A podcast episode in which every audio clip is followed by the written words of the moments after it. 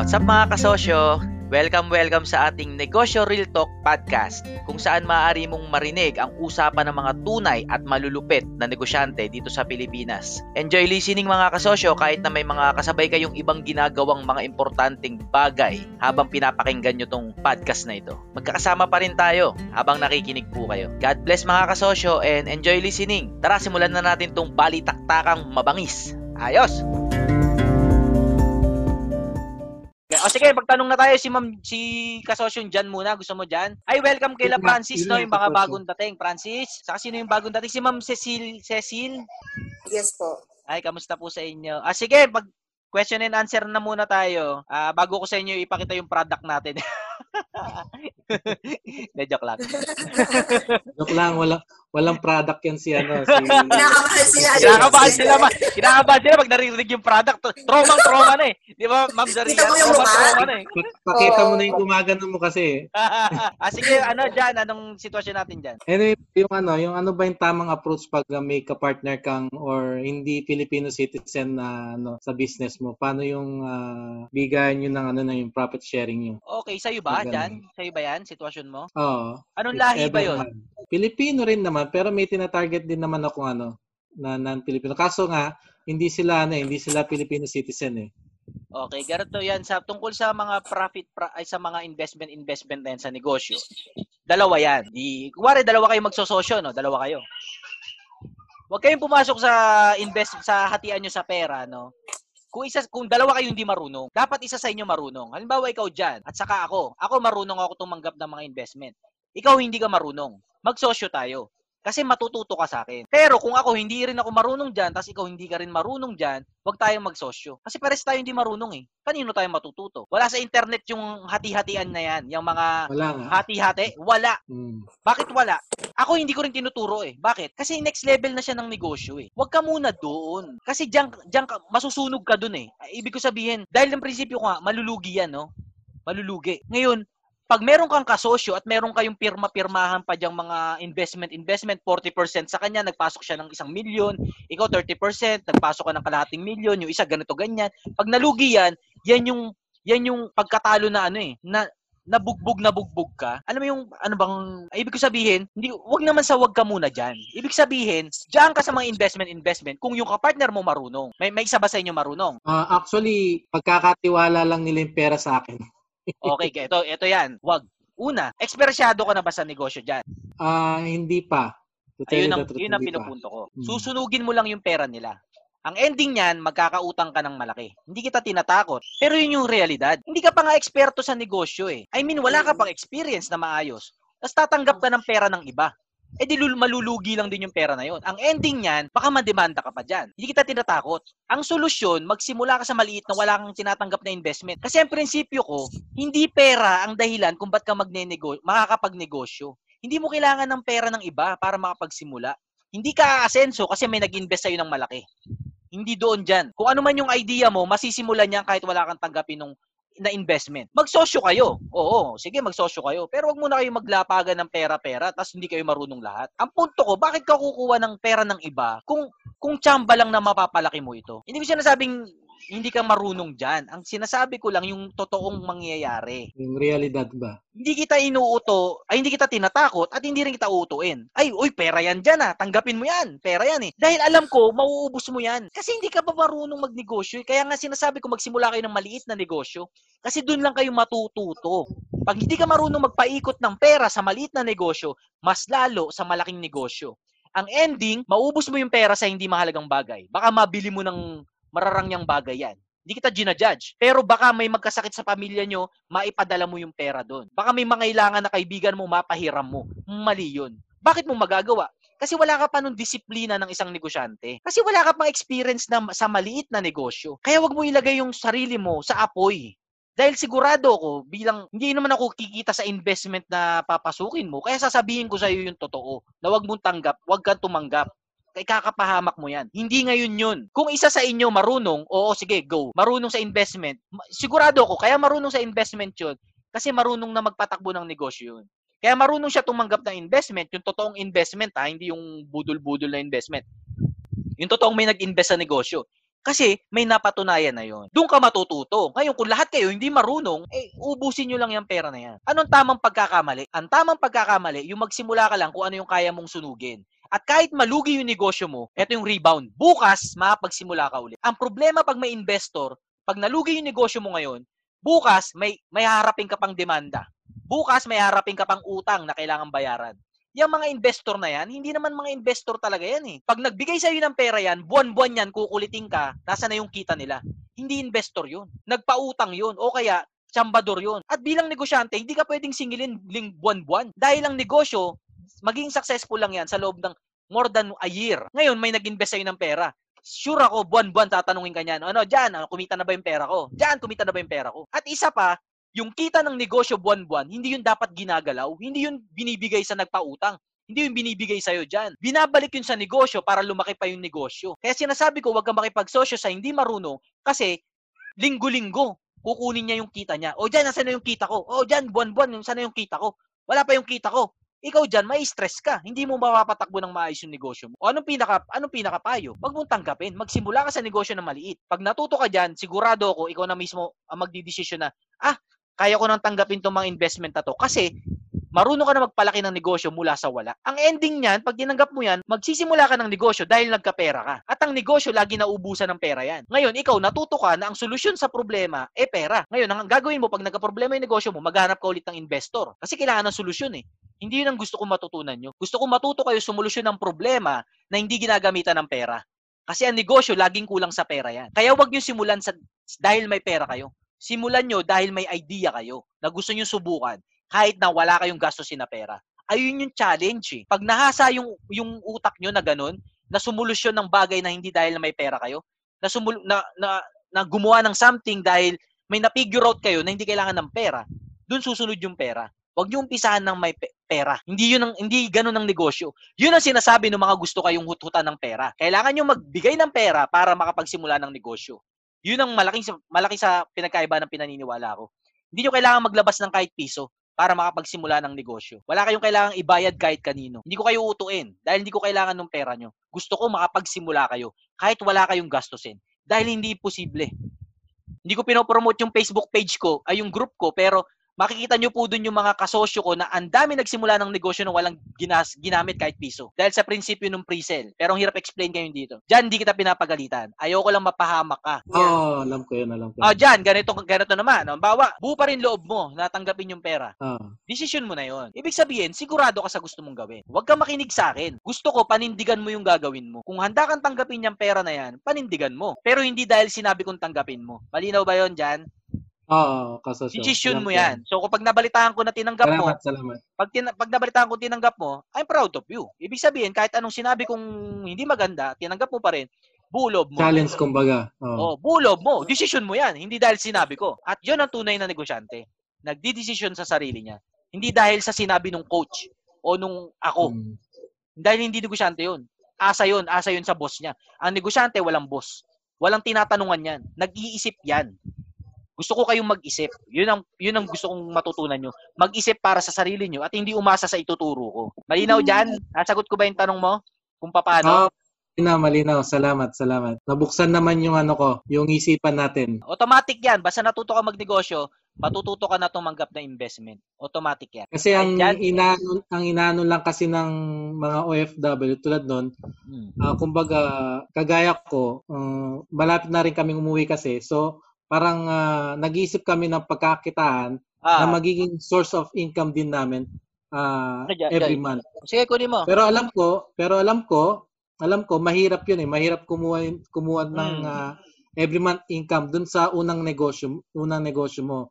Oo. Alam ko na merong ah, kumbaga parang 50-50 ba? Okay, tama yun dyan. Ikaw dyan, nasa isip mo na yun. Na, hindi yung, ito nga sinasabi ko kanina, hindi nyo pwedeng asahan yung una yung negosyo na, na magpapasok sa inyo kagad ng yaman. Kasi walang ganun. So dahil alam nyo na yun ngayon, mali na yung plan, yung binabalak nyo dyan na yung itatayo nyo negosyo, kahit gano'ng kalaki yung milyon na ipasok nyo dyan, hindi nyo yung maasahan na yun na magpa, yan na yung magsusustain sa inyo for the rest of your life. Kasi somewhere down the road, maaring malugi yan. Hindi ko alam kung after one year, o after two years, hindi ko alam. Pero pag di nalugi, eh, di very good. Pero at least alam nyo ngayon na maaring malugi yan. Ngayon, hindi dahil sa ang laki, mas marami yung kapital, mas malaki yung tagumpay. Mali nga yun eh. Hindi ganun. Hindi yan sa malaki yung kapital nyo, mas matagumpay yung negosyo nyo. Hindi yan doon eh. Nasa disiplina yan ay matututunan mo dahil nagne-negosyo ka ng maliit, one negosyo after another. Dahil may temptation sa pera. The more na mas maraming pera sa harapan mo, the more kang tamad. Kaya gusto ko kayong matuto sa wala. Dahil doon yun ang tunay, tunay na matututunan yung halaga ng kada piso. Hindi porkit may pera kayo, yun na yung basihan ng tagumpay. Ah, iniulit ko lang yung sarili ko. Diyan, alam ko na gets mo na yung, lalo na nanonood ka nung vlogs natin. Oo, nagets ko na alam ko, para sa iba kaya medyo mas mas inaano ko eh, mas pinapaliwanag ko. Ah, may follow-up question ka doon diyan? Wala na, wala na. As na wala pa. O sige, kailan plano niyo umuwi? Ba, siguro next month na. Okay, next month na. Pero Ganito. may mga plano na rin naman, hindi lang naman kasi isang negosyo yung iniisip ko eh. May mga kausap din ako na, na mga kaibigan na, na nag-offer sa akin. Pero sabi ko, hindi ako maka-o hanggat hindi ako actually na pupunta diyan kumbaga. Ayaw kasi yung ah, ah, ayaw kasi yung ah, nandito ka tapos ah, titignan mo lang yung ano, parang kulang sa monitoring eh. At least yung kung mag-partner man kami, nandun ako, ma kumbaga ma- yun nga matututo ako at alam ko kung paano hawakan yung ano na yun, yung negosyo na yun. Ah, okay, okay. At least alam mo na ngayon na yung iba, ayun nga yung mali, malaking ano ng OFW eh. Pag nagnegosyo sila, kala nila, yun na kagad yung kakayaman nila. Kasi kala na natin, pag may negosyo, mayaman na kagad. Hindi nga eh. Pero alam ko dyan, naiintindihan mo na yung ibig ko sabihin. So dahil nasa utak mo na yon hindi mo aasahan yon. So maaaring may gawin kang, baka mag, maghanap ka muna ng trabaho kahit na tigawalis sa munisipyo. Importante may pumapasok. At saka hindi naubos yung pera mo sa, ay yung oras mo sa trans, sa pagbiyahe. Ah, basta alam ko na gets mo na yon. Ah, gets ko na, gets ko na. Okay, yung realidad Salamat, salamat. nakita mo na. Nabulag kasi Sir, yung iba sir, na, ay, ay yes, ano, za- ma'am. Baka si, ano, si Ma'am Cecil, may tanong siya? May tanong ka ba? Ma'am Cecil, Ma'am sige Cecil. po. Gusto ko po kayo makausap. Ma'am Cecil. Ay, walang headset? Kasi may negosyo din naman na siya. Hello po. Ay, Ma'am Actually, Cecil. nak- nakikinig lang ako dahil I think I am the oldest in the group here. Ay, opo, magandang hapon po Medyo, dyan. ma- medyo makikinig ako sa mga millennials. Baka maka, makakuha ko ng idea on how to do business and the, in the digital world, in the, kumbaga, in the technology. Kasi lahat ng business ngayon is parang online. So, may, parang, parang feeling ko makikinig muna ako sa inyo kasi since mga bata kayo, mas fresh yung ideas niyo eh. Thank you for inviting me, Yari. Mm-mm. ano pong negosyo nyo, Ma'am Cecil, sa Pilipinas? Um, actually, meron akong, I have several. I have um, an online, meron akong online uh, business, yung franchisee, online franchisee. I'm, no, I'm not sure if you're familiar with it. I'm part of the JC Premier Group. Um, I'm doing uh, the showmaking business, online business. I also have um, an oil business, yung uh, Young Living, lifestyle wellness naman siya. And I'm a home-based business here in Riyadh. Uh, I, I, I, ano, uh, cook, home cook. Ganyan. So I have several. Uh, ika nga ay traditional, traditional matandang tindera. Ah, may plano rin po kayo umuwi? Ah, yes, kasi hindi naman niya pang ano eh, hindi naman ito pang habang buhay dito and also my my my eldest son is going to go for college na next year so meron na meron ng plano. So nagtalaga nagtitingin-tingin din on kung anong pwedeng mapagkaabalahan at pagkakitaan sa Pilipinas once na makauwi na. Ay, interesado po ako sa, lu- sa luto-luto nyo dyan, Ma'am. Kanino po kayo nagluluto? Sa mga Magaling yan! Sa mga Magaling yan! Opo, marami marami naman akong ah, naging naging ano, magang naging suki foreigners and Filipinos alike. Very good po, very good. So, thank you. Sige po, salamat sa pag-share ng mga kwento nyo po, ay, ng businesses Salamat. nila. Makikinig Ah, sino lang. po? Salamat Ah, sige sa po, ay- niyo. Ah, sino po sunod? Baka may gusto po kayo itanong. Kahit ano po. Kahit Si tungkol MJ. sa kahit tungkol sa pag-aasawa. MJ, baka business, pag-asawa. Baka magka-business empire ka, MJ. MJ. Hello siya. Nagtanong na ako si Kuya Francis naman para Ah, marinig. si ano, si Francis. Francis. May tanong kayo. Yes, hello, hello. Yes, Ala, Francis. ah, ano, nagsas- nagsa-start pa lang ako mag-invest ng mga bagay-bagay as an OFW kasi bala ko na sana umuwi din by next year siguro. Pero, Ah, ayun, nag-start na ako since last year na mag-invest sa condo mm. with a group of people. And Mm. also, nag, nag-iipon din ako. Siyempre, gusto ko rin kahit paano magkaroon ng small ah, business na kahit na maliit lang, basta mag-start lang ako. Doon ko na aaralin kung paano siya palalakihin. Kaya, Okay. good thing lang na sinend sa akin ni Ate Zoria yung link para sa sa mga gusto mag-business. So gusto ko may matutunan ako dito sa Zoom meeting natin kahit papaano. And then I will watch your vlog as well. Okay, una, oh, ano lang ha, hindi sa, hindi sa pagiging judgmental. Siguro bibilisan ko na lang yung kung mali yung pick up ko sa mga sinasabi nyo, pero may babato na kagad ako para may madag, may madagdag kagad ako sa maisipin nyo. Yung sa condo, ano yung bini, ano grupo kayo na magtotropa nyo, Francis? Bumibili kayo ng unit. Oo. Tapos pinapaupahan nyo. Pre-selling. Pre-selling lang siya. Gagawin, ginagawa pa lang. Oo. Tapos, mga ilang taon bago magawa. Ah, Ilang condo na nagawa, nabili nyo? Dalawa lang na share-share kami. Tapos monthly nagba, nagbabayad kami na kayo? ano, ng chip in. Oo. Ah, tapos, inaasahan nyo, Tapos- pag gawa na yung condo, paparentahan nyo. Ah, ganun. Sinubukan ko lang. Okay, oh, sige. Na, na, nadala na ako personally, meron akong tinik na condo na hindi ko na ah, natapos dahil nga mas inuna ko yung studies ng brother ko. Sinusupport ako sa school. So, in-stop ko yung, yung condo ko at hindi ko na tinuloy. Tapos, Bakit nung related ka sa ano? Ay, sorry, sige, tuloy mo, Francis, sorry. Tapos, Tapos, tapos nung parang a few years after, may nag-alok sa amin na grupo kami na, na gusto, kung gusto namin i-try ulit. So sabi ko, "O, sige, try lang. Total malit lang naman yung, yung uh, chini-chip in naming investment kasi happy-happy naman kami dun sa dalawang condo. Tapos Okay, papaupahan daw. O sige, Eh, bakit interesado ka sa real estate? Ah, Super interesado masyado, ka. Hindi naman. Gusto Yun lang yung i-try. option. Gusto ko lang. Yun lang yung option. Gusto mo lang subukan. Oo. Okay. O sige, hindi ko naman hindi kita ida-down ano. Pero ang tunay na real estate kasi hindi yung pre-selling na condo. Pero mahabang baybayin eh no. Pero total, inano mo naman, sinabi mo naman na pero kung may papanoorin ka sa vlog ko yung ano, negosyo OFW siguro yun. Kasi yun yung rin-recommend ako eh. Yung tunay na negosyong real estate. Tapos yung ah, pagsisimula ng may pamilya ka na ano Francis? Wala pa o sige. Ah, ang problema diyan sa pre-sell na yan, malalaman mo lang na hindi kumikita after 2 years pa, after 3 years. Kasi doon pa lang buo yung unit na binili mo eh. Sobrang gagaling kasi nung nagbebenta. Kaya kaya tayo, syempre, ayo, sige, maliit lang naman ganun. Pero para sa akin kasi, yung maliit na chini-chip in nyo doon, yun na yung puhunan nyo para sa mga totoong negosyo eh. Yung maliit na kinukuha nila, yun na yung puhunan nyo para mag-testing. Bawa si Francis, mar- anong anong alam mong gawin Francis? Kahit ano, anong kaya mong gawin? Ah, marunong ako magluto. Ah, nagle-live stream, nagle-live streaming ako. Kumuking Ah. yan, kumuking. Oh, Ah, ano pa, ano sa- pa sige. Ah, nag-host, nagpa-part-time host ako sa isang ah, ano, TFC ah, show. So, yun. Oo, oh, very good, very good. Okay, ganito ano. Halimbawa ako si Francis, marunong na ako sa negosyo. Ang papayo ko sa iyo, Francis, wag yung mga chinichipin mo dun sa condo, no? Kasi alam ko walang papupuntahan yun eh. Ngayon, yung perang chinichipin mo dun, sa'yo, sa'yo na yun. Ngayon, no, sa'yo na. Nag-host ka, marunong kang magluto-luto. So, parang may mga hawak kang mga talent, ganun ba? Connected ka sa mga talent, sa mga sumasayaw, kumakanta, papatawa. Ah, oh, pwede mo nang kumanta, pwedeng sumayaw siguro. Okay, eto ah, mga kaso, oh, sa ganitong usapan. Ang negosyong dapat mong tumbukin, Francis, pero hindi ko sinasabing ito tumbukin mo ah. Ang tumbukin mo, maging talent manager ka. Yun ang business. So mag maghahanap ka ngayon ng mga may talent, tapos aalagaan mo yun. Pasisikatin mo. Manager ka nun. So, kung may sampu kang talent, sampung Pilipinang OFW magaling kumanta, kung makatagpo ka ng isang, sinong OFW na kasali ng ano, ng America's Got Talent, something, ah, ano, si Jessica, ano sa, kung may isa kang talent, kunwari, na naalagaan, mahirap lang dyan sa OFW, walang trabaho. Pero nakita mo ng talent, inalagaan mo. Nap- napasikat mo kasi host ka naman eh, may may show ka. Tapos napunta ng Philippine Got Talent or kung ano mga talent diyan. Naging artista. Kahit saan makarating 'yon, may kita ka. Ikaw ang boss. Ikaw ang ayun ang business.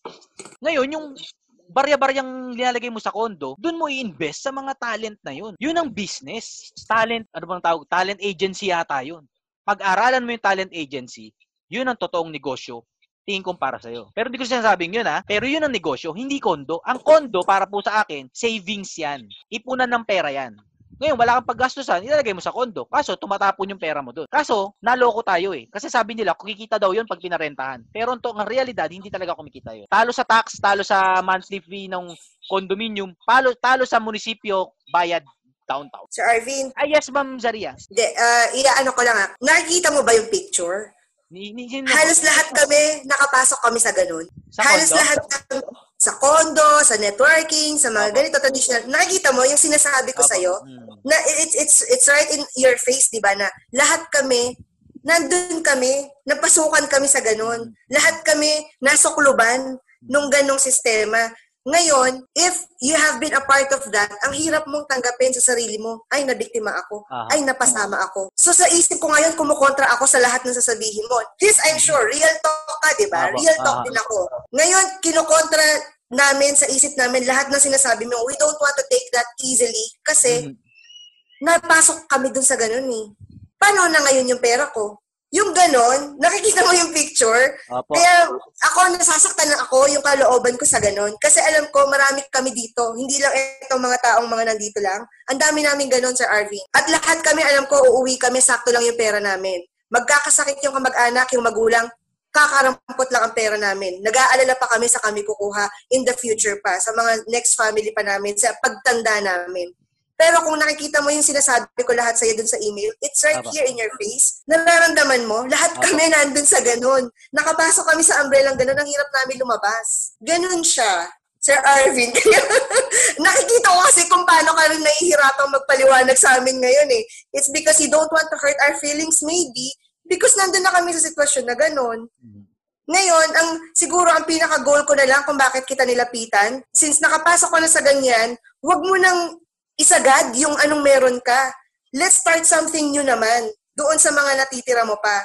And like yung sinasabi ni Francis na ganyan, I don't think kung ako, ayoko, ayoko yung sampu, tatlo, lima tayong maghati-hati dyan sa condo na yan. Ano, paano makikitain ko kung 15 mil lang ang upa? hindi, ko, hindi ako yayaman. At pag ako nagkasakit, ang nanay ko, tatay ko nagkasakit, yung makukuha kung magkano doon, hindi yan may pagpapagamot ng ano ko, ng magulang ko. Hindi, wala ako sa huli. Ba? So, sorry, nakita mo yung gantong larawan namin.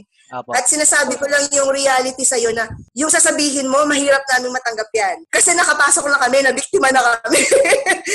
na, naka- napasubo na kami. Ngayon, nire-reject namin yung mga ilan-ilan sa sasabihin mo. Pero sana, yung mga vlogs mo na sinasabi mo na ganito, doon siguro magsisimula kaming magsimula sa panibago. Mm. And gusto ko ikakat ko kung ano yung meron akong na, nabiktima na ako, wala na akong magagawa. O sige, akin na yung kondo. Pero like, di ba, kumuha ka na ng kondo, hindi mo na ituloy. Ako, ako kumuha ko ng kondo, hindi ko na siya na ituloy. Hindi, hindi ko na siya gustong ituloy. As soon as nung nakapag-down ako, hindi ko na siya gustong ituloy. Sabi ko, matagal kong babayaran to, wala na akong babalik sa akin. Tapos mapupush lang ako kasi napasubo na. No, I want to stop that. And gusto ko magsimula na ako sa bago at magkaroon na ako ng sarili ko talagang ako. Yung sa akin talaga. So thank you talaga. Pero sinasabi ko lang sa iyo yung, yung realidad kasi tinitingnan ko yung mukha ng isa't isa eh. Lahat, lahat tinitingnan ko. Sabi ko si Sir Arvin, hirap na hirap siya magpaliwanag. Ayaw niya makasakit. But for sure, ito rin yung mga kausap mo, kami, nire-reject namin yung mga iba sinasabi mo, hindi yan ganyan, hindi yan ganito. Because we want to still have the hope. Pero sa totoo lang, ang pakiramdam ko, hopeless. Hopeless yung ganun. So magsimula na lang ulit. Magsimula ng bago na lang ulit. Pasensya, ang daldal ko ha. Actually, Ah. iyan, si Francis, si MJ, si Anisa, mga host yan. Si Ah. ano, speaker yan. Si Cecil, Ah, speaker ah. yan. Yan, oo. Yung mga yan, madadaldal, madadaldal lahat. But I know what's running in our minds. Nakikita ko sa mga mukha nila eh. Sige, Kaya- siguro ano naman po, ah ang pakay ko dito eh bukod sa durugin yung damdamin nyo, eh may mapulot po kayong bagong pagsisimulan. Hindi ko kayo iiwan ng luhaan. Ah, gusto ko yung may mapulot kayo na, oo nga no, yung, yung, pwede yun ah. So kay Francis, yun yung pwede kong tignan mong path, Francis, na ayun yung business na totoo. Hindi yung, alam mo yung business na oo nga, no, business pala yun. Alam, kilala niyo ba si Annabel Rama? Yung asawa ni Edu, Edu Mansan, Edu Gutierrez? Mm. Ah, kilala niyo si Boy Abunda? Mm-mm. Mga negosyante po yun. Ang business no, naghahawak ng mga talent. Hindi lang sila show, celebrity. Mga businessman sila. Yun ang business sa entertainment. Kilala niyo si Kong TV? Si Kong Opo. TV, may naghahawak doon na talent. Yung company nila Alodia at saka ni Trike. Yung Tier 1? Tier 1? Tier 1. Hindi. Tier 1. Tier 1. Yun ang business. Yun ang business. Yung mga ganong klase. May hawak ka na sistemang binubuo na mahirap buuin, pero pag nabuo mo, yun ang negosyo. Hindi mo kailangan ng puhunan doon. Ikaw, Francis, may, may kilala kayong magaling kumanta dyan. Yung talagang Marami panglaban. Marami, Halimbawa, yun lang. rito. Tingin Meron ko, naman. kung tututukan nyo lang yun, may mapapasikat kayo dyan. Tapos talent na yun, baka mauwi sa pasikatan yung mag-vlog o kaya pasikatan yung mag, mag, mag, maging artista dyan, maging product endorser. Basta may mali niya yung utak nyo, mapofocus na kayo So- dun eh. So, Yes, alam Ma'am na Daria. nila na pinagkakakita, alam na nila na pinagkakakitaan lang sila ng mga may hawak sa kanila ngayon. Kasi Pero- mga talents din yan eh. Kami, Mga meron may hawak sa inyo? Oh, see? And they Very don't good. Ah, even ito, ito. see. Very good. They don't Eh, even meron may see. hawak sa inyo, Francis? Hawak kayo ng Meron. something agency o talent agency. Tapos kayong host. Hindi naman po Ah. hawak. Parang it's a contractual ano lang, parang segment lang. Pero Ah, hindi ta- ta- naman ta- ta. natin Very good. under that. Okay, okay yan, MJ. Pag-aralan nyo yung negosyo nung may hawak sa inyo. At masisimulan nyo yun na kahit wala kayong pera. Promise. Dahil ang utak nyo ngayon, hindi profit ang habol. Learning. Yung totoong learning sa negosyo. O, bawa, MJ, anong mga kontratang pinipirma mo dyan? Paserox natin. O kaya picturean mo. Kasi magagamit nyo yung mga kontrata na yun para sa mga susunod yung transaksyon na kapag kayo na yung mga may-ari. Parang sir, sir, parang Sir Arvin ano eh, kumbaga pag-aralin mo ano yung ano yung nangyayari ngayon Mhm. and then later on kasi di naman habang buhay na nandiyan ka sa field na yan. So later on, mag-excel ka, ikaw naman yung tutu, ah, magtuturo yung mga nagsisimula ngayon sa ganung field sa'yo. Tama po. Yan ang mga business. na- Hmm. Yan ang mga business. Sabi ko nga kung OFW ka, pag-aralan mo kung paano umayos, umandar yung agency na nagpadala sa'yo dyan. Kasi sa susunod, yung mga pamangkin mo, ikaw na magpapadala sa ibang bansa, ikaw na yung agency. At ang pera nasa agency, wala sa OFW. Ang yumayaman, yung mga nagpapadala ng tao. Kung ngayon, alam mo na yung utak mo, ah, someday, magkaka-agency ako. Pero masakit kasi pag papadala ka ulit ng OFW sa ibang bansa eh, di ba? It's up to you na kung anong tutumbukin nyo. Ah, sa tingin ko may na-drop na ako doon na konting liwanag. Hindi ko sinasabing yun ang negosyo nyo, Francis, ha? Pero yun yung mga sample ng tunay na negosyo. Mm-mm. Ayos. Parang O, sige. yung, ah, yes, yes. Yung Sir Arvin yung ano, yung nasabi ko na rin kay Saria kasi ngayon nag-work ako sa ano manufacturing company dito sa sa Saudi. Ah, We yan, produce ano mga kabayan na kabayan products like longganisa, mga ganyan. yan. Ah, Yung talaga. pinopromote ko na po. Sa amin po yung ano, kabayan foods, pinopromote ko na. Oh, congrats. Ayun po. Sa boss mo. Tapos ah, ah, kasi it's halal halal product siya. Tapos Ah, may halal, item may item kami na wala sa Pilipinas which is yun yung isa sa mga plano ko na gusto kong i-introduce sa Pilipinas. Mm, very good, so, very good. ngayon dahil sa ano nakano na rin ako dito mga 18 years, 17 years. na. Aba, matagal na dyan. So, It's time na. Ah, It's time so, to, gusto, to try. gusto ko na ano, gusto ko na i-try dahil nga hirap na rin dito, gusto kong i-try sa atin. Tapos, ang alam ko naman, naniniwala naman ako na magkiklik yung produktong yun. So, Mm. pagpapala rin, inshallah, magiging okay naman sana yung ano, yung produktong i-introduce ko. Basta yung utak nyo ngayon, testing at learning ang habol. Hindi kita kagad. Yun yung malaking malaking nakabaon sa mga OFW eh. Pag nagnegosyo, kita kagad. Learning muna. Figure out yung system tapos magiging sa inyo na rin yung negosyo. O sige, next ano, next question. Tapos susundutan ko ng yung may mapupulot talaga tayong actual. Sino pong gusto pong magtanong o kaya mag, magbigay ng plano nila? Or, Hello. ay, Fatima? Yes, yes, Yes, yes, yes. Fatima. Hi, Ate Ari. Um, hi, Sir Arvin. Yes. Um, Ate, mapakita na, ka naman. Gusto ko namin makita. um, Please. unfortunately, uh, Sige, hindi sige. ako nagpapakita, you know, kapag Ah, sige, okay na, okay recorded. Ah, Anyway, sige. um, first of all, uh, thank you, uh, Ate Ari. Thank you for um, inviting us. Um, this this has been very ano useful. Uh, I'm very grateful na na na-inform din ako ni ng sisters mo. Um, anyway, uh, just a little bit background. Yeah, I think um, like um, everyone else here, born and raised in Saudi or in the Middle East. Um, tapos nakapun nakabalik lang dito sa Saudi ulit, maybe Ah. because of family instead of Mm. work. At Ah, uh, dahil ah. sa family na parang natuloy na lang yung pagtrabaho dito. And yet, uh, Mm. although may opportunities naman makapagtrabaho sa ibang bansa, sometimes it's not always about the money, but yung uh, career Really? opportunities lang din, di ba? Mm, Na yeah, to to to figure out uh, na walang na hindi available sa Philippines.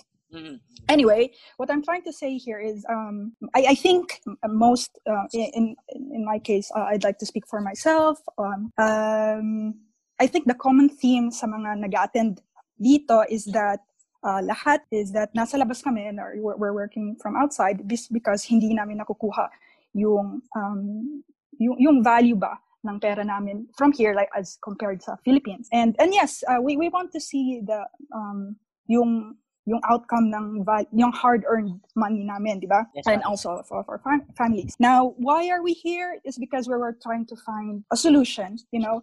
Most of us were trying to find like a one-size-fits-all solution, a one pill, the fundamentals of preparing to get into business, start from scratch. Do we join an investment? Do we join a franchise that is well established? Do we or do we start, yung gaya ng sinabi ko kanina, do we start from scratch? Do we start in, ano, starting from efforts na maghahanap ka pa ng kakilala, kakakilala, and then try to talk to people, and without without a plan, without without a strategy, and who, where, what to do, you know, th- those those things. And I guess, uh, like you said, I, I think one of the um um I I think it would be in my in my part na hindi hindi ako nag-research, hindi ako muna ako gumawa ng homework kasi I I didn't expect that this would reach um this amount. I, I know I, I'm very sure that your information are, are it's very like very substantial it's dense information i'm, I'm pretty sure of it given your uh, the length of your business uh, however like i guess we're like sabi na ni Ate kanina, we're, we're trying to look for hope. We're trying to look for a solution that, that would give us a, a fresh pers- perspective. Diba? Um, yun, so do we, do we hang on, uh, wala, kami, there, there might not be mentors or wala kaming awareness, especially in the Philippines. Kasi nandito kami sa like the GCC. I, I think my my last um, what I'm trying to get here is that what do we want after this session? Um, I guess what we're trying to find or hope or uh, you know squeeze out from you is um, we understand this is this isn't a like a one man show um, uh, session and and it, it takes a lot of effort now uh, to, to go into the you know your vlogs and uh, to know to have an experience al- also ng industry na papasukan. It's not all, also yung interest or talent. It's not enough. It, it takes time. And do we want to get into that? Now, I think, uh, I think, uh, you know, regardless of age and background, the, the common sentiment here is that we value our hard earned money. And what we're looking for um, a, a- solution, uh, an awareness, an opportunity that's sustainable and also improves our quality of life as a whole. So in the Philippines, do you think, you know, syempre iba-iba yung regions, you know, from, as compared like um, opportunities in the north, in the middle, in the south, southern Philippines. I myself is from uh, from Mindanao. Hmm. Do you think we our government is supportive of SMEs, uh, small medium enterprises? Do you think? Because I, I, li- li- what I'm seeing here is that everyone wants to be a leader of their own group. Everyone wants to be different, but isn't it also useful then that we connect with other people uh, with a shared objective then. Um, you know I, I think you know franchising for example jollibee or mcdonald's yes we can contribute we, we, we do increase their profits. However dahil well established sila we're borrowing their strategy don't, don't you think? So um, i think I'm, I'm talking too much here. Um, i just hope you know you, you get what i'm saying here. Um, i'm not sure but like I, I really but i'm very very thankful. I think i should look into your videos um, thank you, Ate Yari, for introducing me and the rest of the team here. Kay Sir Arvin, I am very grateful. I'm I, ju- I just read your profile a few a few minutes back, and um, yeah, I'm I'm I'm impressed and I'm grateful. I'm thankful that uh, we we get to meet. Yeah, that's all. Okay, Thank you. Fatima, salamat din sa pag ah, sa salita mong 'yon. Ah, appreciated na tama naman lahat tayo lahat kayo naghahanap ng solusyon sa sitwasyon nyo.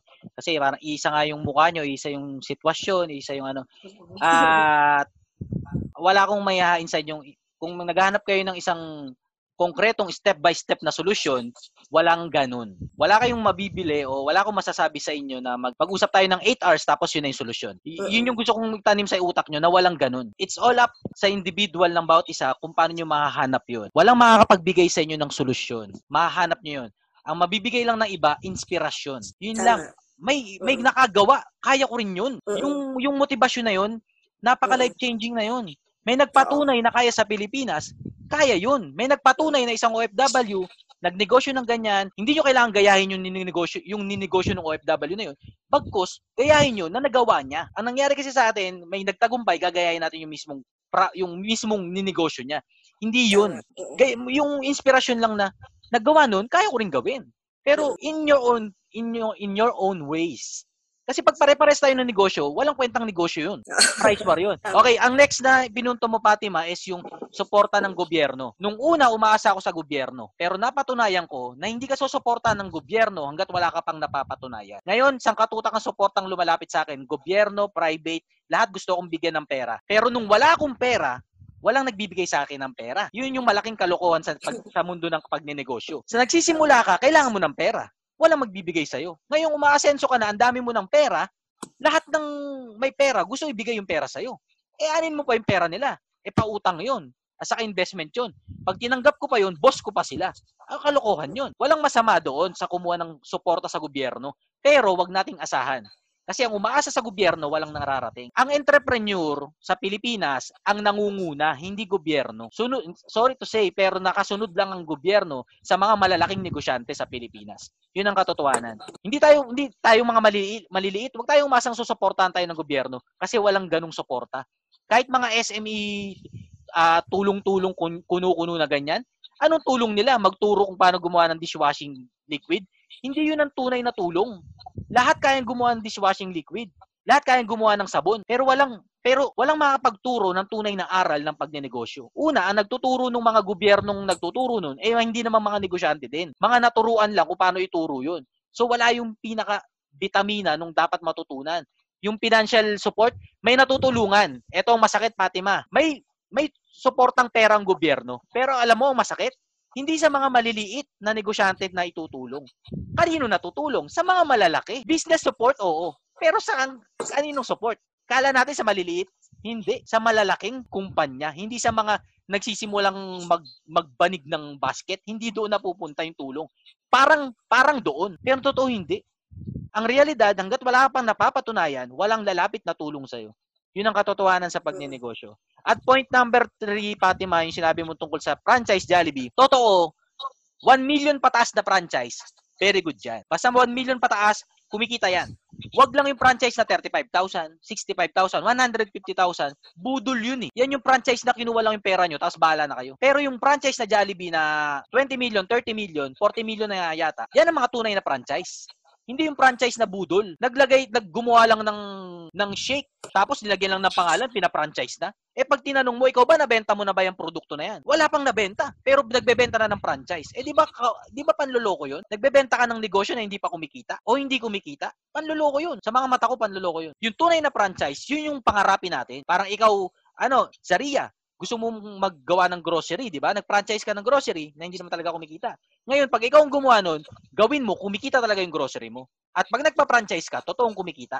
Yun yung responsibilidad natin. Hindi man loko ng iba. Gusto magnegosyo ng iba, bebentahan mo ng prangkisa na hindi naman kumikita. Kinuha mo lang yung franchise fee tapos pinabayaan mo na. 3 months, 4 months, wala na, nagkasawaan na. Ayaw niya na kasi di kumikita. Ikaw naman, di mo na sinusuportahan. Walang masama sa franchise, pero yung tunay na franchise, yung totoo. Pero pang may pera, ang kinakausap ko ng mga Pilipino, yung walang pera. Ang pinagkaiba po sa inyo mga OFW, may pera kayo. Kaya nga ang solusyon ko na dala-dala, kayang simulan lahat ng negosyo ng walang pera. Ang problema sa inyo dito sa OFW, may pera kayo eh. Kaya mahirap i-take sa inyo na, may pera ako tapos i-execute ko tong business ko na wala akong pera. Yun yung paghirapan yung imaginein. Bawa may plano ka, Francis, may plano ka ng business. Execute mo yan ng wala kang pera. Imaginein mo, wala kang pera. Basta, sure ball ako magagawa yan. Bakit ko inaano na, isipin mo wala kang pera. Kasi ang negosyo, may pera ka man sa simula, darating ang araw na walang pera ang negosyo. So, kailangan mong sumulusyon ng problema ng walang pera. So, para matraining ka sa mga panahon na yun, ngayon pa lang simula, mag-train ka na na, paano ko sisimulan tong negosyong to nang walang pera? Hasain mo na yung utak mo ngayon pa lang. Kasi kailangan mo yan sa mga susunod na panahon. Pag nagsimula ka sa pera, pag nagkaroon ng problema sa dulo, pera ulit ang pantatapal mo. Kung meron, di mainam. Pero nauubos yung pantapal. Ang kinakailangan na skill natin, paano magsimula kahit walang pera? Paano magsimula ng grocery kahit walang pera? Paano bumili ng condominium kahit walang pera? Laging may paraan. Kaso hindi lang natin iniisip. Hindi natin tinatanong sa utak natin na, paano ko nga ba ito sisimulan nang walang pera? Kahit walang pera. Ang isang payo ko sa OFW, kung may isang milyon ka, hatiin mo sa lima. Yung 200,000 lang muna ang ipusta mo sa isang negosyo. Huwag mo ipusta lahat. Kasi yun yung malaking mindset ng OFW eh. Isang buong uwipo nila, isang milyon. Lahat yun ipupusta mali. Ang prinsipyo ko, sige, hindi nyo ma-imagine na wala kayong pera o isang milyon nyo, hatiin nyo sa lima. 200,000 lang muna ipusta nyo sa isang business idea nyo. Pag di gumana, meron ka pang another 200,000. Pag di gumana, may another 200,000 ka pa. Yung huling 200,000 mo, sigurado ako magaling ka, magaling ka na magnegosyo, yun ay ikakayaman mo. Hindi pera eh. Time. Time ang kailangan. Walang mabilisan. Fatima, nasagot, na duktungan ko ba yung mga nasabi mo? Or, Thank you. Okay. Ah, sige, Thank you. next. Thank you so much. That was really good. Thank you. Okay, salamat Fatima. Baka may gusto pa ako kayo itanong, na personal o kahit anong ano, at, at sisikapin kong may maidagdag na mapag-iisipan din po ninyo. So, Arvin, Yes, Jan. tanong ko lang, for example po, kayo yung nasa kalagayan namin ngayon. Ah, And then, may plan ka na umuwi. May, may, may pera ka, may, may pang start ka ng punan. Tapos, ah, ano yung magandang diskarte na gagawin mo para masustain yung tuloy-tuloy yung life support mo, yung ano pa rin sa yung pangkabuhayan mo ba, kumbaga. Ah, Sige, magandang tanong dyan. Last year, wala akong sagot dyan. Pero ngayon, meron na. Kasi nagawa na nung ibang kasosyo, ibang na, nanonood po sa akin. Huwag muna kayo uuwi. Ganito ha, hindi muna kayo uwi. Tapos mag-execute, mag-execute kayo ng negosyo sa Pilipinas. Alam ko parang ayaw nyo gawin yun. Kasi ang isip nyo, parang hindi gagana. Kasi wala ako sa Pilipinas eh. Pero yun nga yun eh. Sa Pilipinas, mag-hire pa rin naman kayo dun eh. Why not ngayon yun na trainingin na mag-hire kahit long distance? Ang negosyante, kaya mag-utos kahit sa malayong himpapawid. Hindi magtatagumpay ang negosyo dahil nandun ka. Magtatagumpay yan dahil pinaandar mo kahit wala ka doon. Ang tunay na negosyo, kailangan wala ka doon. Ang, ang, ang factor kasi sa inyong OFW, kailangan nyo yung security na may pumapasok. Kasi pag walang pumasok, checkmate kayo. Pag na-checkmate kayo, mapapraning kayo, hindi kayo makapag-isip ng maayos, ang ending, mag-abroad na naman kayo. Yung rebound nyo, matagal.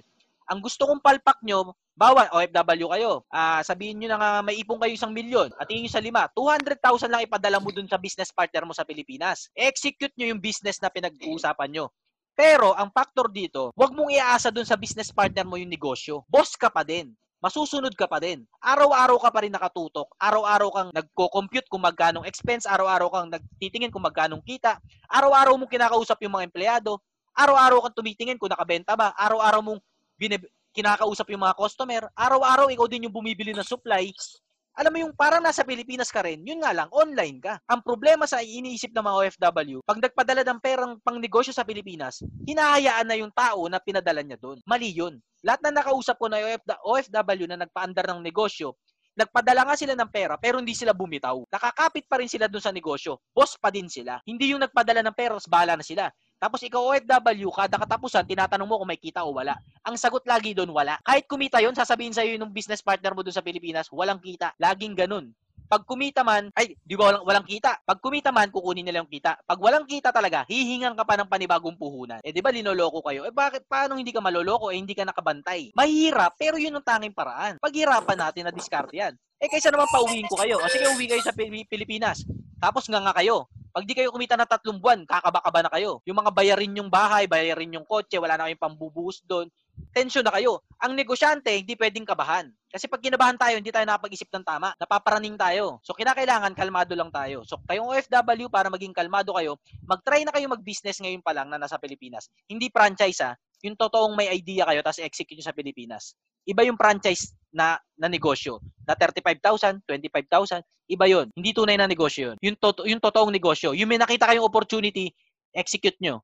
Pero sinasabi ko, hatiin hatiin nyo sa lima yung pera nyo. Ang ending lang, ang bottom line lang naman, may safety pa rin kayo. Kung malugi man, eto ha, hindi yun malulugi dahil wala kayo dun. Nalugi yun dahil nalugi yun. Hindi yung pag-uwi nyo sa Pilipinas, himala, kikita yung negosyo. Ang negosyo hindi kumikita, kahit nasaan ka pa, hindi kikita yan. Kaya huwag kayong malungkot na, ay, hindi kumikita yung business ko. Kasi nandito ako sa Saudi, kaya di gumana. Hindi, hindi ganun yun. Mapapaandar nyo yan kahit nasa Saudi kayo. Hindi yun gumana kasi hindi pa kayo batikan o hindi pa kayo eksperyensyado sa pagnenegosyo. Paano kayo magiging eksperyensyado? Magnegosyo nga kayo kahit di pa kayo handa. Pero maliit lang. Yung sapat nyo lang mapatalo. Importante yung matututunan nyo doon. Yung ika-anim nyo, ika-sampung negosyo na palpak, yun na ikakayaman nyo. Sigurado ako doon. Pero hindi at never yung una. Malinaw diyan kung paano yung paano yung payo ko sa inyong mga OFW na gagawin nyo. Pero hindi Malinaw. sinasabing yung gawin nyo ha.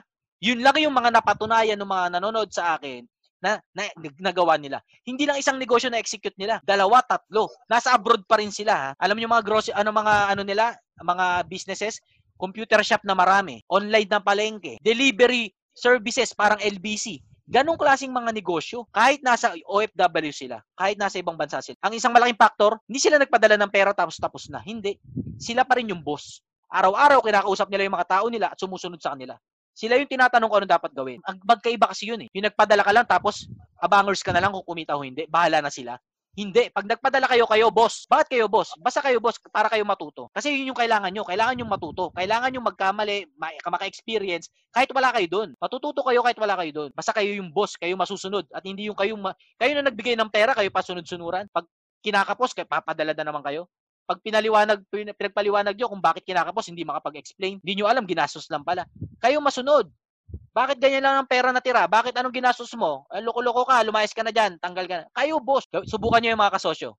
Yung ibinabayad nyo sa kondo, ipampasahod nyo sa pamangkin nyo sa Pilipinas, utusan nyo ng utusan ng pinapagawa nyo. Sigurado ako matitrain kayo bilang negosyante. Kung masakit yung mga sinasabi ko, tanggapin nyo na lang muna mga kasos. Ay, mga kabayan. Ah, may tanong pa po kayo. May Salamat, personal salamat. na sitwasyon. Personal na plano. Baka gusto nyo ipakonsulta po sa akin. Yun nga, yung kagaya ng sabi ko kasosyo Arvin, kasi dun, uh, like I said kanina, di ba? Ah, hindi na applicable kasi sa magandang sinabi mo. Maganda yung pinayo mo talaga. Agree ako doon na habang nandito ka is ah, kailangan matuto kang kumbaga mag-train ng humawak ng ah, kasi continuous monitoring lang naman ang kailangan eh. Tama. Pag may continuous monitoring ka, yung nandun na taong pinagkakatiwala mo, hindi hindi siya mag-iisip na lolokohin ka. Kasi alam niya na nakamonitor ka parati eh. Araw-araw eh. Kaso yung ah, sitwasyon ko ngayon is ah, lahat kami uwi na ng Pilipinas at mag-start na may plano ng mag-start na dun sa sa atin. Oo, okay lang yun dyan. Kasi yun na yung plano nyo eh. Di ba? At least alam mo lang yung sinasabi ko na wag nyong wag mong asahan, ha? Wag mong asahan muna 'yan. Kahit magkaroon ka ng trabaho sa munisipyo na janitor ka, basta may pumapasok yung na pera sa inyo. Dahil ah paano ba 'to? Kapag kasi wala nang pumapasok, kahit piso iba 'yun eh. Pero pag may pumapasok kahit 300 kada araw, nakakaboost siya ng ano eh. Ah basta importante, naglalakad ka lang mula sa bahay nyo papunta dun sa trabaho mo. Kasi yung time factor ng biyahe Siguro, nyo- Yes, ma'am, ano, Daria. very strategic na yon uh, Sir Ah. Arvid. Ma- na, maganda na siyang natutunan na kung ano ang pera mo ngayon, hatiin mo siya sa lima. Mm. Ipusta mo yung maliit para doon ka matuto. Parang, Yun, parang ano mo yan eh. Investment mo yun sa matrain mo yung sarili mo. Very strategic na sa akin yun. Para kung anong hawak ko ngayon, itatry ko siya. Iaano mo siya sa lima, mag-try ka ng isa. So, Basta yung tunay lahat- na negosyo ha, yung tunay na negosyo. Hindi yung negosyong ino-offer sa inyo. Siguro ito yung tunay na negosyo. Ang tunay na negosyo, yung sa isip mo nagsimula. Yung ikaw yung nakatuklas ng problema at ikaw nakatuklas ng solusyon. Hindi yung negosyong sinabi sa'yo tapos yun yung ginawa mo. Most probably kasi yung sinabing negosyo sa'yo, negosyo yun nung nagsabi sa'yo para siya kumita. Hindi ko nila lahat, pero karamihan ganun. Ang gusto kong negosyohin nyo, yung kayo yung nakapagtanto. Aba, okay itong negosyong to ah. Si ganito, ganito, tapos ako pwede kong gawin. Bawa si Mama kanina, si Ma'am Cecil ba yon? Si Ma'am Cecil, nagluluto, kumikita. Pwede ko rin gawin yun dito ah. Pero akin, papa-order ko sa ano, sa Facebook ko o kaya sa app ko, gagawa ko ng app, papa-order ako ng merienda. Business ko yun. Yun ang mga negosyo. Yung nagmula sa utak nyo at sa kakayanan nyo. At ma-execute nyo kahit wala kayong pera. O, maswerte nga po tayo dahil may pera tayo. Ayos, ma- ayos sa Zari. Ay, tingin ko nakuha Yeah, nyo yung hati na. sa lima. Yeah, okay na po. Daria, Daria. Ah, may tanong, baka meron pa po kayong tanong. Okay na po. Si Thank you Elias, so much, nandiyan no? Si Elias. Elias, Oh, father ko po yan. ano ba? Father, niya? father ko, father ko din siya. Oh, father ko po siya. Tapos sabi ko sa kanila kasi makinig sila ng... Ay, magandang ah, hapon po, ah, Sir Elias. Magandang gabi po. Hindi po ako galit. Hindi po ako galit. Sige, Sir ha, ba? Arvin. Akala ko Ah, galit ako. Siguro po kung ano yung yung pinaka last na makukuha namin sa inyo na na ah, pang closing natin. I I think I, we, we are taking so much sa oras mo. Ah, at kahit anong ipipilit mo talaga ngayon, sa ngayon, ang nakikita ko, lahat kami nag-iisip, ano nga kaya ang idea namin? Tama yung idea namin, iisipin pa namin muna kung ano yung idea namin. so, oo. May mga napagmuni-muni na sigurado kami niyan. But Mhm. I'm hoping yung sa malakihan na maramihan, na marami akong ma- mahatak, at least mayroon na kaming alam about you at mapanood namin yung mga previews mo na Apo. mga talks about this. Ah, sana hindi ka madala. Pero nagpapasalamat kami na sobra-sobra. Oo. Opo, at salamat po sa pag-invite niyo sa akin dito. Ah, hindi ko po gustong ah, basagin yung kalooban nyo. Bagkos, gusto ko pong itama yung nakikita nyo. May makita kayong tamang liwanag, hindi yung false hope. Yun lang naman po ang motive ang gusto kong pamulat sa lahat. Yung totoo. Kung ano yung totoo, yun ang dapat yung makita. Hindi yung pinapamukha nilang totoo na hindi totoo. Ah, bukod po doon, wala po akong sinasabi na yan ang gawin nyo, ito gawin nyo. Gusto ko lang makita nyo yung totoo sa mga mata nyo. Bukod doon, okay na ako. Basta ma, ay, mali ito. Ito sa akin. Ito para sa akin. Bu- Bukod doon, okay na ako doon. Ma-realize nyo, magka magkautak kayo na hindi yan. Hindi yan. Ito yan. Ay, et, hindi totoo yan. Ito ang totoo. Yun po ang dalangin ko na Kasi- makita nating lahat. Ang pinakasakit kasi namin talaga, in denial kami. In denial Mhm. kami sa maraming bagay. Yun, yun, yun, yun talaga. Yeah. So, uh, perhaps we can have you back, uh, Sir Arvin, sa sa mga susunod. Pag marami na talaga kami na ma- ma-introduce na namin ito sa mga Panoorin niyo po yung ah, sorry, sorry Ari. Panoorin niyo po yung ah, yung ah, mga vlog ni Kasosyo Ardin natin. Doon maraming matututunan talaga. Hindi sa, yun nga, kagaya na sabi niya, pinopromote ko yung ano niya, pero maraming matututunan doon. Lalo na yung ah, mga ka-Zoom meeting niya dati, yun Oo. talagang real life story talaga yun. Nagtatanong sila, tapos nag ah, nagbabatuan sila ng mga experience. Ah, maraming matututunan doon kasi mga real life talaga experience sa pag no, pagiging negosyo eh.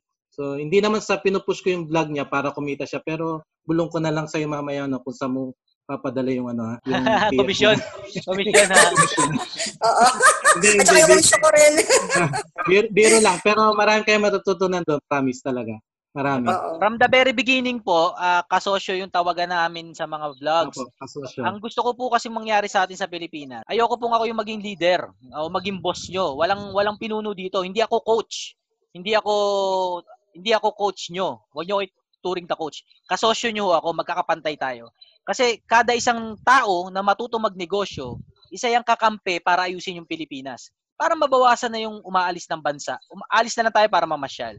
So kada isa sa inyo na matuto ng tunay na negosyo, isa yung kakampi ko, kasosyo ko, para maayos talaga yung bansa natin. Para alis na lang tayo pag ah, gusto nating mamasyal. Yung nga, pinost ko po yung, siguro makapagsimula ko kayo dito sa 30-day series ko. Ito yung, Eh, natapos ko rin yan. oh, yung Oo, 30 natapos vlogs ko ko. yan. Pag napanood nyo po yan, makapagsimula na po kayo ng negosyo kahit wala kayong pera. Sabihin nyo na, sorry, sorry nyo na lang yung bayad nyo kung hindi nyo ma, kung hindi nyo nagawa yun. Pero ang problema, wala kayong binayad. um, Sir Ivy, natapos ko yan. Nagkaroon Ano ako ng business execution.